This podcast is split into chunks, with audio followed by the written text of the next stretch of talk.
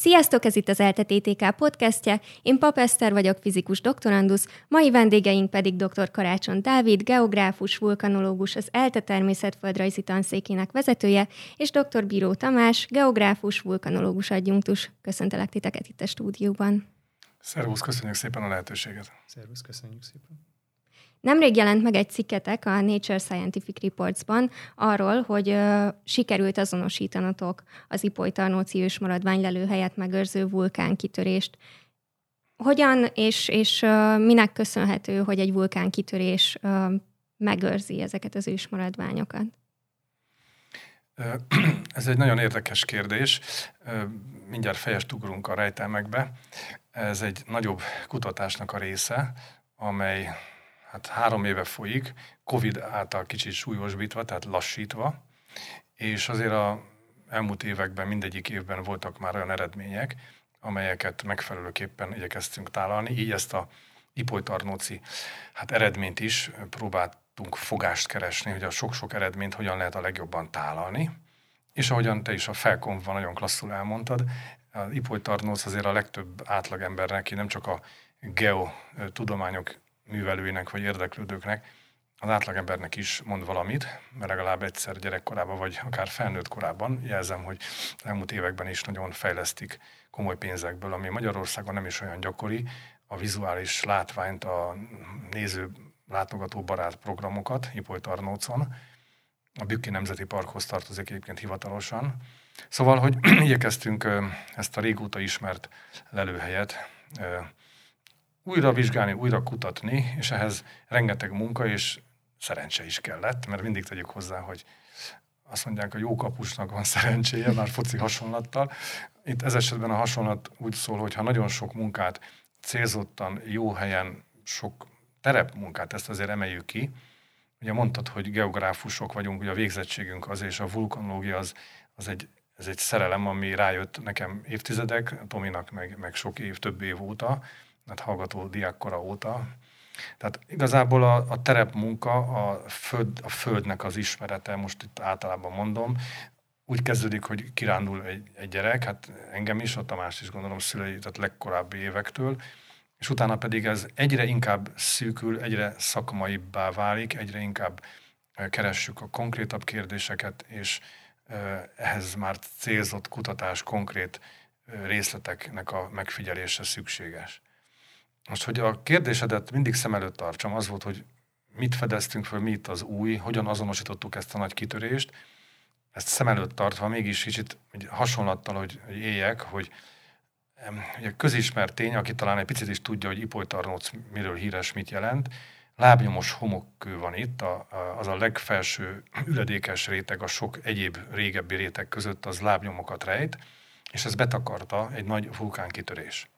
Ezt tulajdonképpen már 130 éve, még régebben is tudjuk, körülbelül az első felfedezések óta, amelyek nem is a lábnyomokat, hanem először a tufa által beborított fatörzset, egy kovás fatörzsre irányultak, ezt találták meg, később pedig leveleket, levélnyomatokat, abban a határrétegben, ami a lábnyomos homokkő és a tufa között van. Szóval a tufa, ami beborította, az riolit tufa, az egy szilícium-dioxidban gazdag tufa, tehát a kémiai összetétele az SiO2-ben gazdag, és hogy a hasonlatot próbáltam a podcastra is készülve egyértelművé tegyem, azonosítani kell a kitörést, azonosítani kell, hogy ez térben hogyan, hogyan foglal helyet napjainkban. A régi kitörésből mondjuk ki, hogy itt nagy pontossággal azonosítottuk, hogy 17,2 millió éve volt ez a nagy kitörés, hogy ennek a termékei pontosan hol foglalnak helyet kis hazánkban, illetve hát most földrajzilag a, a Kárpát-medence északi részén vagyunk, geológus elnevezéssel a Pannon-medence északi részén, eh, ahhoz azonosítani kell valamit. De mit? Ezt a riolitufát. De ebből rengeteg van. Na most, hogyha messziről mondjuk ezer méterről nézünk egy embert, akkor azt jó esetben megmondjuk, hogy az egy ember, ugye? Igen. nem pedig egy ló, vagy egy valami más állat. Ez oké. Okay. Azt, hogy melyik ember, ahhoz közelebb kell menni, és ahhoz finom részleteket kell azonosítani. a hasonlatot innentől kezdve már óvodás is tudna, hogy mit kell nézni. Eljuthatunk könnyen az új lenyomatig, ami a legegyértelműbb, ugye, amit bűnügyön használunk. Valóban a, az új lenyomat hasonlat szerencsés, mert az angolban a fingerprint is használatos, és az arra szolgál, hogy konkrétan megmondjuk bizonyos jellemzők alapján, hogy például melyik Rio tufáról van szó, ami látszólag, sőt még beható vizsgálatokkal is, esetleg a Tamásra megkérem, hogy beszéljen például milyen kőzettani vizsgálatokkal is elég hasonló, tehát makroszkóposan megnézed, sőt még mikroszkóp alatt is nagyon sok hasonlóság van. 17 millió, 16 millió, 15 millió éves. Ugyanis a Kárpát-medencében évmilliókig tartottak azok a nagyon nagy kitörések, kolosszális kitörések. Mi a, ebben az idézett cikkben large magnitude, tehát nagy magnitúdójú kitörés. Ez azt jelenti, hogy egy bizonyos robbanásos vulkáni skálán Volcanic Explosion Index a hetest eléri, ez nagyon nagy. Ennél nagyobb csak a nyolcas, ami a közismert szupervulkáni kitörés. Lehet, hogy ez az Ipoly Tarnóci is az volt, de biztosan, mivel nagyon elpusztult, erózió elvitte, egy, egy része elsüllyedt a tufának. Ami biztosan megvan, azt összegerebézve, megmérve, volumetriát, térfogatot elemezve is csak akkora tömeg jön ki, ez kb. 100 köbkilométer a felszínen, ami, amit rekonstruáltunk, amitől egy ilyen hetes ezen a skálán, ami nagyon-nagyon nagy kitörés, de mondom, hogy ebből is nagyon sok lehetett évmilliókon át, csak ebből sikerült nagyon részletgazdag vizsgálatokkal azonosítani egy, ezt a bizonyos konkrét kitörést, aminek a, akkor a térbeli jellemzőről picit később, esetleg mert sokat beszéltem, a Tominak átadnám a szót, hogy milyen vizsgálatok vannak, amivel ne csak a nem csak maga az ipoly tarnóci kitörés fontos, bár itt ez nagyon érdemes, érdemi eredményt hozott, hanem a vizsgálataink általában ebben a jelzett otka kutatásban mire irányulnak. Ez nagyon fontos. Igen, mert nekem is az volt a legérdekesebb, ahogy uh, olvastam a, a cikketeket, hogy hogy 10 percre szinte pontosan meg tudtátok mondani, hogy, hogy 17,2 millió éve mi történt. Tehát, hogy ehhez, ehhez milyen módszerek segítségét tudjátok felhasználni? Nem, ez ez egy mondhatni, hogy szerencsés együttállás volt, hogy ezt most itt meg lehetett tenni. Azért nem mindig ez a helyzet, mondjuk, hogy 17 millió év távlatából. Erre ritkán kínálkozik lehetőség. Ugyanis ahhoz, hogy egy mondjuk ilyen 10 perces felbontással egy vulkáni eseményt valaki rögzíteni tudjon, hogyha egy modern, éppen most zajló vulkánkitörésről van szó, akkor tulajdonképpen nem kell semmi, csak meg kell figyelni ezt az eseményt, nyilván biztonságos távolságból, vagy a viccet félretéve megfelelő eszközökkel, mert ez éppen most zajlik, és látjuk a különböző fázisokat, és látjuk, hogy azokból a különböző fázisokból, azokból milyen üledéksorozat képződik. Látjuk, hogy amikor magasabb lett a kitörési felhő, akkor hogyan változott meg mondjuk a szemcse mérete annak az üledék anyagnak, ami hullik a házak tetejére, vagy az észlelési pontra.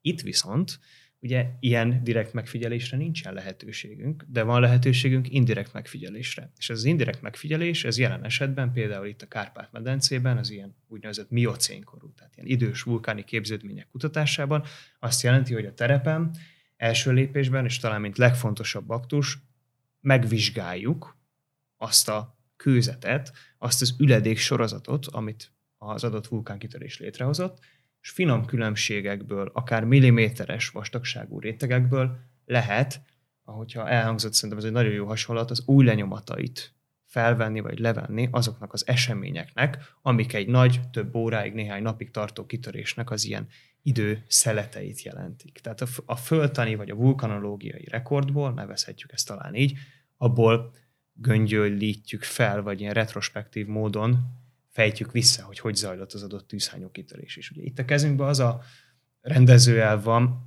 vagy előttünk az a rendezőel van, hogy ami ma lezajlik, egy fizikai folyamat, egy vulkánkitörés során, az egy meghatározott kőzetanyag képződésével jár, és ez ugyanígy történt 17 millió évvel ezelőtt, és ugyanígy történt 2 milliárd évvel ezelőtt.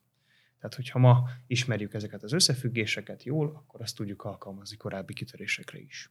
És akkor ennél a, a kutatásnál hogyan alakult? Tehát, hogy adott volt a, az ősmaradványlelőhely, az is talán, sőt gondolom ismert volt, hogy ez egy vulkánkitörésnek köszönhető, de, de nem tudták, és nem, nem is tudom, hogy, hogy miért, erre majd azért várok választ, hogy, hogy miért nem keresték, vagy, vagy nem tudták ezt ilyen sokáig beazonosítani, hogy honnan indult. Tehát hogyan tudtátok ezt felgöngyölíteni, hogy merre felé kell elindulni, hogy mondjuk az adott kőzetmintákat beszerezzétek? Erre konkrét választ lehet adni azért, mert a kutatásunknak is meg volt egy története, mint ahogyan az egész Ipolytarnoci leletnek is van egy története. Az egyik, tehát itt most nagyon sok mindent mondhatnék, egy vastag monográfiát írtak már 1985-ben is Ipolytarnócról, a akkori Magyar Állami Földtani Intézet kiadványaként. Azt kell mondani, hogy Ipolytarnócon, meg hát általában ugye te is kirándulsz Magyarországon, a feltártság, a Tamás is mondta ezt a szót, hogy között feltárások, ez nem biztos, hogy triviális egy a műsort hallgatónak. Tehát ugye kimegyünk a természetbe, mindent általában növényzet borít. Mégis vannak csupasz kőzet kibúvások. Ez véletlenül vagy eseti jelleggel van így.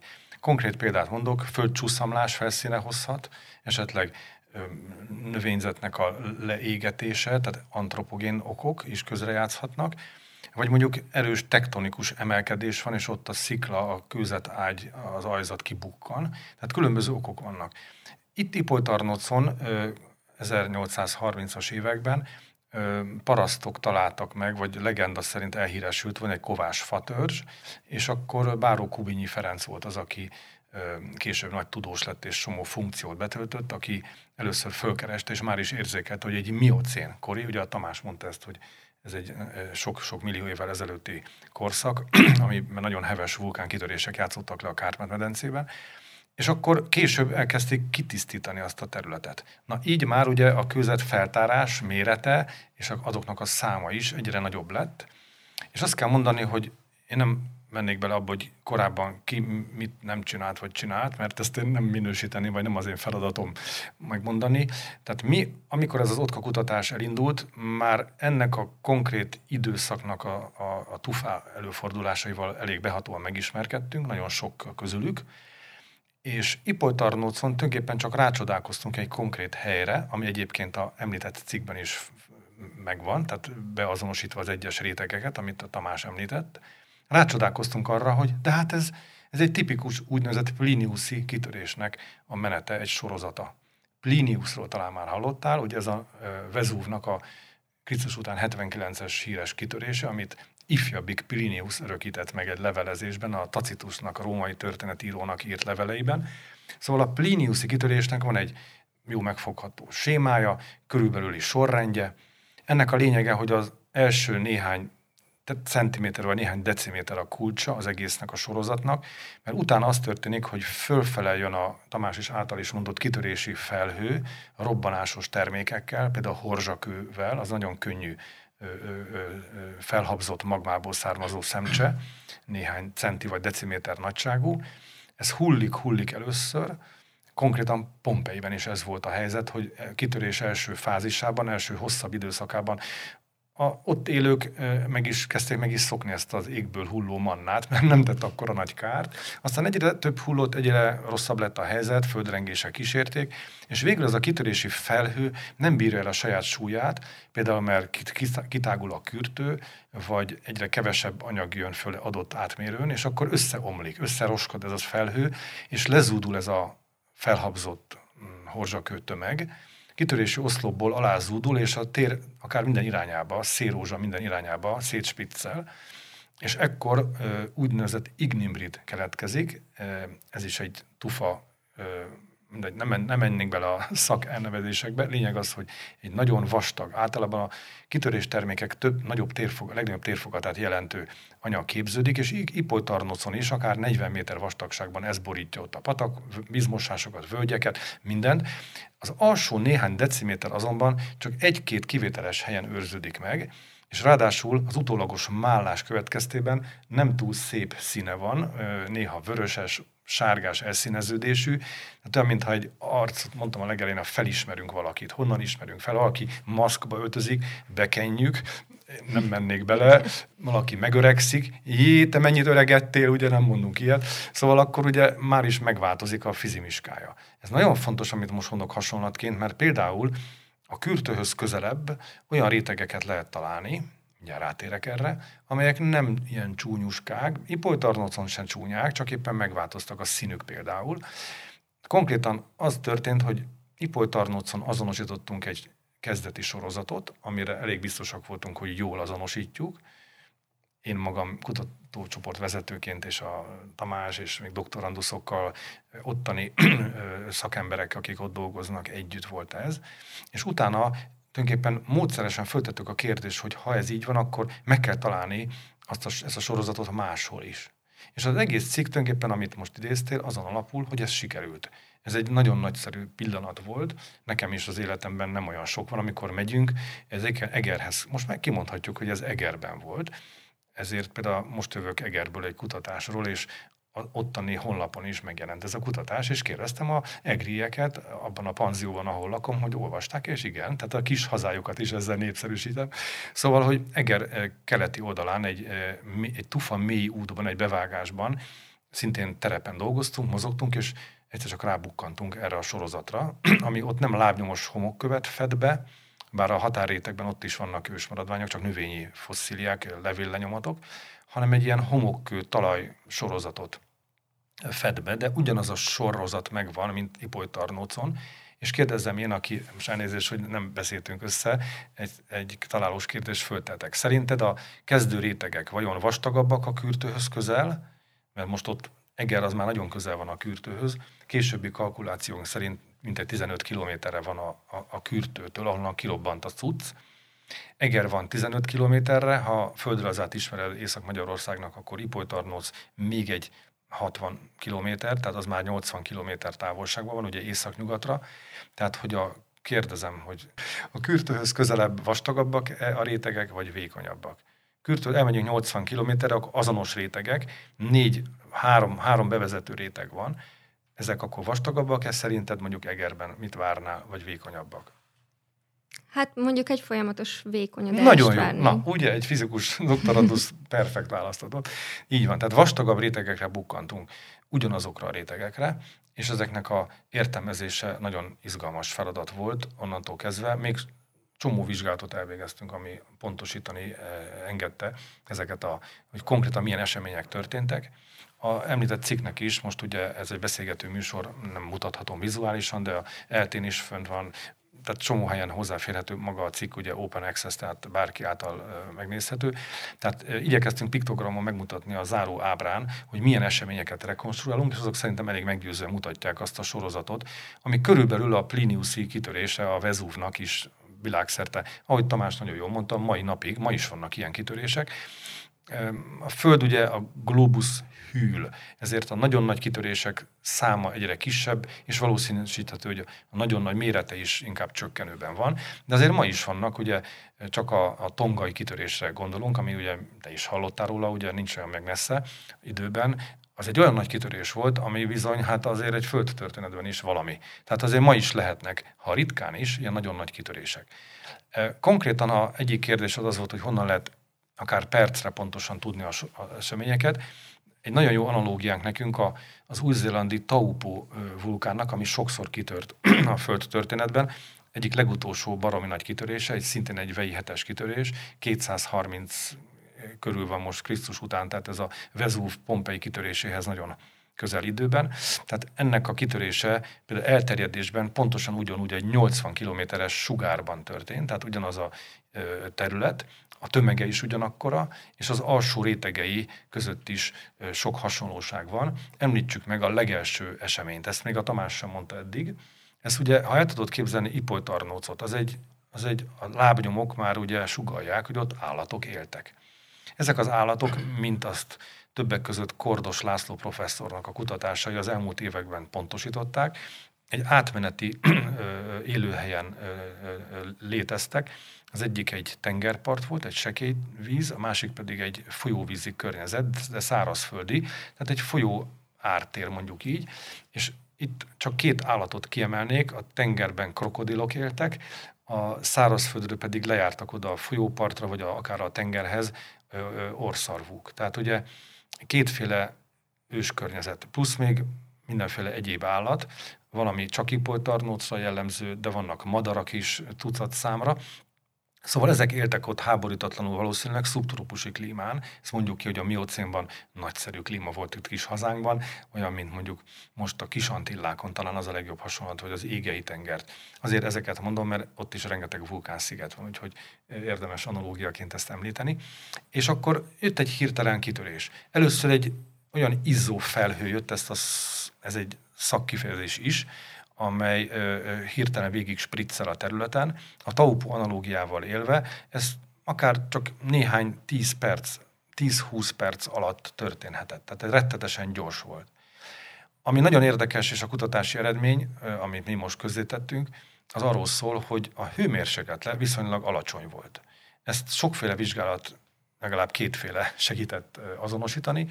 Az egyik az magától értetődik, hogy fatörzs maradványok, ágdarabok vannak a tufában. Hát meg is kérdezhetünk, de, de hát Dávid Tamás, hát hány fokos az a tufa, nem égnek el ezek? És az derült, hogy Ipoly Tarnócon akár csak 150 fokos, lehet, hogy még annyi sem volt a tufa, tehát lehűlt, de lánykorában, tehát a kürtőhöz közel se volt néhány száz Celsius foknál nagyobb a hőmérséklete, és mindezt még paleomágneses vizsgálatok, ebben most időhiány nem menjünk bele, is megerősítik, tehát hogy ez egy alacsony hőmérsékletű esemény volt, és ez segített részben megőrizni, konzerválni épségben a szerves növényi maradványokat, részben, de ez már kicsit spekuláció, hogy az állatvilág elmenekülésének is talán egyik okozója közvetve, mert ugye nem égtek meg úgy, illetve azt is azonosítottuk, hogy az első két fázis után szünet volt valószínűleg a kitörésben, és csak azután jött ez a nagyon vastag tufaborítás, ami mondom, hogy ipoltarnócon megfigyelhető. Beszélgettünk már arról, hogy közöttek feltárásával vizsgáltátok ezt a területet. Milyen más tudományterületen tevékenykedő ember segített nektek a vizsgálatokba, és illetve ti milyen más módszereket használtatok még, akár a közöteknek a feltárásához, bevizsgálásához, vagy használtatok-e mondjuk számítógépes módszereket? Igen, ezt valószínűleg ezt is, és emellett még sokat használ minden olyan kutatócsoport és kutató, aki ilyen ősi, több millió éves vulkánkitörésekkel foglalkozik.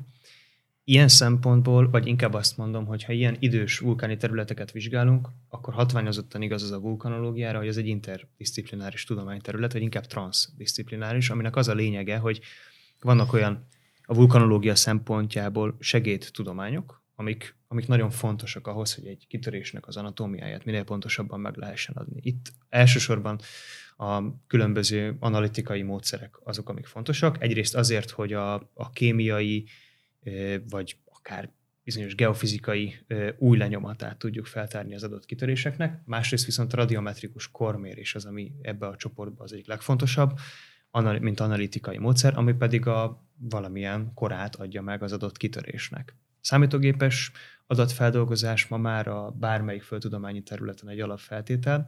Nyilván van a földtudománynak olyan ága, ami kifejezetten az adattudomány irányába kacsint ki, és a nagy adatrendszerekkel, az azokban lévő mintázatokkal foglalkozik. Itt azért nem ilyen módon használjuk a számítógépet, de például a számítógépes geo adatbázisoknak az építése, amikor helyhez kötött információkkal spekulálunk, azokat vizsgáljuk, azokat megjelenítjük különböző térképeken, az minden ilyen ős környezeti, ős földrajzi, ős vulkáni jelenség vizsgálatánál elengedhetetlen. Ez, ez nyilván itt is így volt. Tehát ez a cikknek az ábraanyagának egy része tükrözi azt, hogy hogyan gondolkodunk, mondjuk amikor egy munkaközi térképet létrehozunk, akkor az hogy néz ki, abból persze lesz majd egy végleges térkép, de hogy ez végig valójában ilyen geoadatbázisok mentén történik egy ilyen munkánál.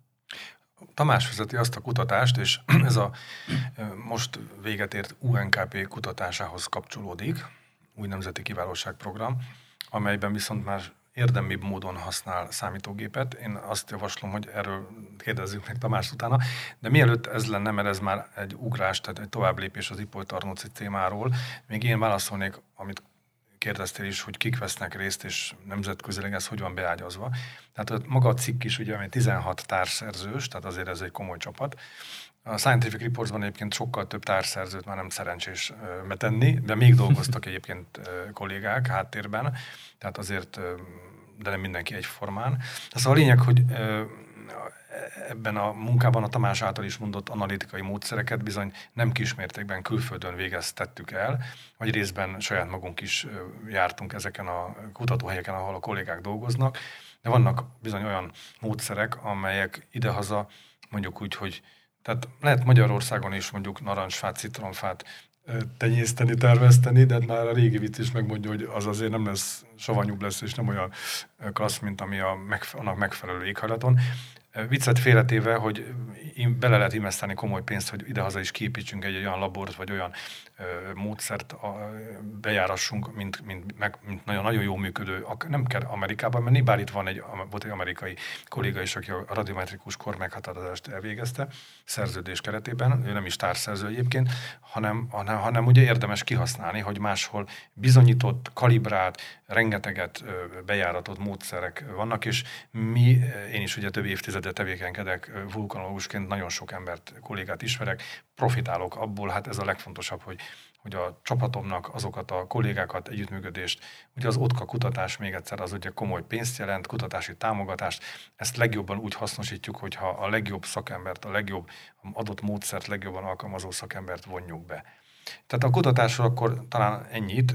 Ezek a ilyen típusú eredmények egymás mellett, még egy kulcs szót Tamás már utalt rá, de mondjunk ki, hogy OTKA az az esemény stratigráfiáról, esemény rétegtanról szól, a konkrét egyes eseményeket, amelyek akár csak tényleg 10 perc alatt. Ez nagyon érdekes, ez izgalmas. Szerintem olyan, mint a történész. Az történész is az izgatja, hogy 1450-ben pontosan mi volt akkor, amikor melyik hol töltekkor, mit tudom a törökök hogyan mozogtak, és mi volt ennek a... Szóval ugyanez a kérdés nálunk is, csak hogy itt évmilliókkal játszunk, és még bizarrabb, nekem is azt mondhatom, hogy rábukkanok egyszer egy kulcsfontosságú rétegre a terepen, és tudom, hogy ez egy pillanatot képvisel, kőbe vésve, kő megkövülve, és annak van egy, egy, ugye egy, egy, egy marker horizont is így hívjuk, egy olyan szint, egy idős sík, ami, ami belemetsz a mai domborzatba. Nem biztos, hogy azt követi, hiszen valamikor idős kőzet van a felszínen, valamikor fiatal. Önmagában ez is nagyon izgalmas. Pont ez a domborzattal kapcsolatos téma az, ami a Tamást motiválta, hogy egy nagyon komoly új munkát épp nemrég nyújtott be első szerzőként. Igen, tehát ez, ez, ez, hogyha már szóba került, hogy beszéljünk erről, e, ez, ez inkább már a nagy adatmennyiségek feldolgozása irányába tesz egy lépést ez a munka. De igazából azért visszautalva még egy picit erre az otka kutatásra, meg az ezt megelőző otka kutatásra, mert ez most már sorban a második, ami ezzel második. foglalkozik. Azért fontos ezt a visszautalást megtenni, mert itt az alapkutatásban és a földtani alapkutatásban nagyon jó az, amikor az ember megtapasztalja, hogy ha valamit kutat, és valamilyen eredményeket kap, akkor az szinergikusan hat nem csak más kutatására, vagy más tudományterületek kutatására, hanem a saját maga által végzett kutatásra, ami egy picit másik területen történik. Itt is ez történt, hogy a vulkanológiai vizsgálatokból rengeteg-rengeteg terepi információnk gyűlt fel, a terepet, a, a talpunk alatt szó szerint a Földnek a felépítését, az abban lévő rétegeknek a geometriáját, hogy állnak, mint állnak, merre állnak, merre vastagszanak, merre vékonyodnak, ezeket tárják fel az ilyen jellegű kutatások. Viszont ebből következett a gondolat, és az az elemzési igény, hogy de ez meghatározza a felszínt is, azt a domborzatot, amit ma látunk, meg azt a domborzatot, amit egykor láttunk, de azért ma is valamilyen módon még, még le tudunk tapogatni, hogy ilyen egyszerűen mondjam, és egyre inkább azt a az irányt is erősítjük a kutatómunkába, hogy lássuk azt, hogy mennyire otthagyja a kezenyomát a vulkanológiai felépítés, például bizonyos területeken, ahol uralkodóak ezek az idős vulkáni kőzetek, a mai felszínen is, és akkor még tovább megyek, szerintem a jövőben ez, szintén érdekes lesz, hogy a mai felszínfejlődési és a társadalom számára is érdekes, aktuális, kúráns mondjuk mozgások, tömegmozgások területén. Tehát például az, hogy hol fog beszakadni az adott pince, vagy hol fog lecsúszamlani a domboldal, az valójában 17 millió évvel ezelőtt dölt el egy kicsit, mert akkor alakultak ki ott olyan kőzetek, meg kerültek olyan geometriába, ami predestinálja azt, hogy hol lesznek ezek a kioldódási zónája lejtős tömegmozgások. Szóval összefügg minden mindennel, a földtudományon belül is. Még hogy vulkanológusra csak ott van szükség, ahol éppen működő vulkán van, nem? Nem teljesen így van. Hát pont ezért mondom, hogy sokaknak nyilván ez, ez ugrik be, hogy egy vulkanológus az biztos megy és nézi, hogy most akkor hogyan történik a vulkánkitörés, pedig, pedig régen sokkal több volt, és, és mennyi mindent megtudhatunk a, a múltból a, a mostani Ezt a nagyon jó megjegyzésedet úgy vinném tovább, úgy főzném tovább, hogy ma, aki bejön az egyetemre, meg a Tamás is ugye nem annyira régi, hát hozzám képest mindenképpen nagyon fiatal, hogy amikor ez kezdődött, hogy ő is elköteleződött először a földre, az majd pedig aztán a vulkánok kezdték érdekelni iránt, hogy amikor én jártam hogy egyetemre, a rendszerváltás idején végeztem, és akkor kezdtem a doktori tanulmányaimat, tehát az nagyon rég volt. Akkor még ugye kis hazánkban is bőven voltak olyan vulkánokkal foglalkozó szakemberek, olyan tanáraim voltak, akik azt soha nem láttak még életükben vulkánt. És ugye nekem óriási szerencsém volt a 90 utáni időszak, az a fellendülés, amikor ösztöndiak, pályázatok, lehetőségek keretében el tudtam jutni külföldre, sőt, aktív vulkán országba, először például Törökországba, aztán később Japánba, aztán még később Olaszországba, tehát ilyen kacifántosban, Olaszország ugye a kézenfekvőbb. Szóval már Törökországban azt nem is gondolnád talán, még te sem elnézést, ha mégis tudod, hogy ugye ókori leírásokban vannak pipáló vulkánok, tehát a nagy, legnagyobb hegyek azok éppen csak kialudtak, a nagy vulkáni hegyek, tűzszányok, és tucat számra vannak kisebb vulkáni formák, képződmények, amiket majdnem, hogy aktívnak mondhatók, és aztán Olaszországról meg mindenki tudja, hogy, hogy Vezúv, meg Etna, stb. Tehát ezeknek a megismerése, ez egy kötelező bevezetőkör. Ma, aki vulkanológus akar lenni egy, egy fosszilis, egy régi területen, mint, a, mint Magyarország, annak nem nagyon spórolhatja meg, hogyha tényleg jó szakember akar lenni, hogy ezekkel megismerje. Úgyhogy aztán Tamást én is vagy elcibáltam magammal, ugye Santorini volt például, az egy nagyon-nagyon, ez egy, ez egy képes könyv, tehát ott minden megvan egyszerre, de ugye korábban mediterrán terepgyakorlatok. Egyébként a kollégáim Nyugat-Európában mindenki ezt csinálja, hogy a diákokat elviszik. Hát elsősorban Olaszországban az a leg, leg, talán legkézenfekvőbb. Hát el lehet menni Izlandra is, akkor ugye az kicsit drágább és kicsit mondjuk szűkebben tudja azt, amit amit egy képes könyv vulkán, tehát ez a minimum, ezt muszáj megtanulni, vagy most egy másik doktoranduszom az a Tenerife, hát a Kanári-szigetekbe szeretett bele, tehát igazából az is egy vulkán paradicsom, és mindenféle jelenség és képződmény megfigyelhető.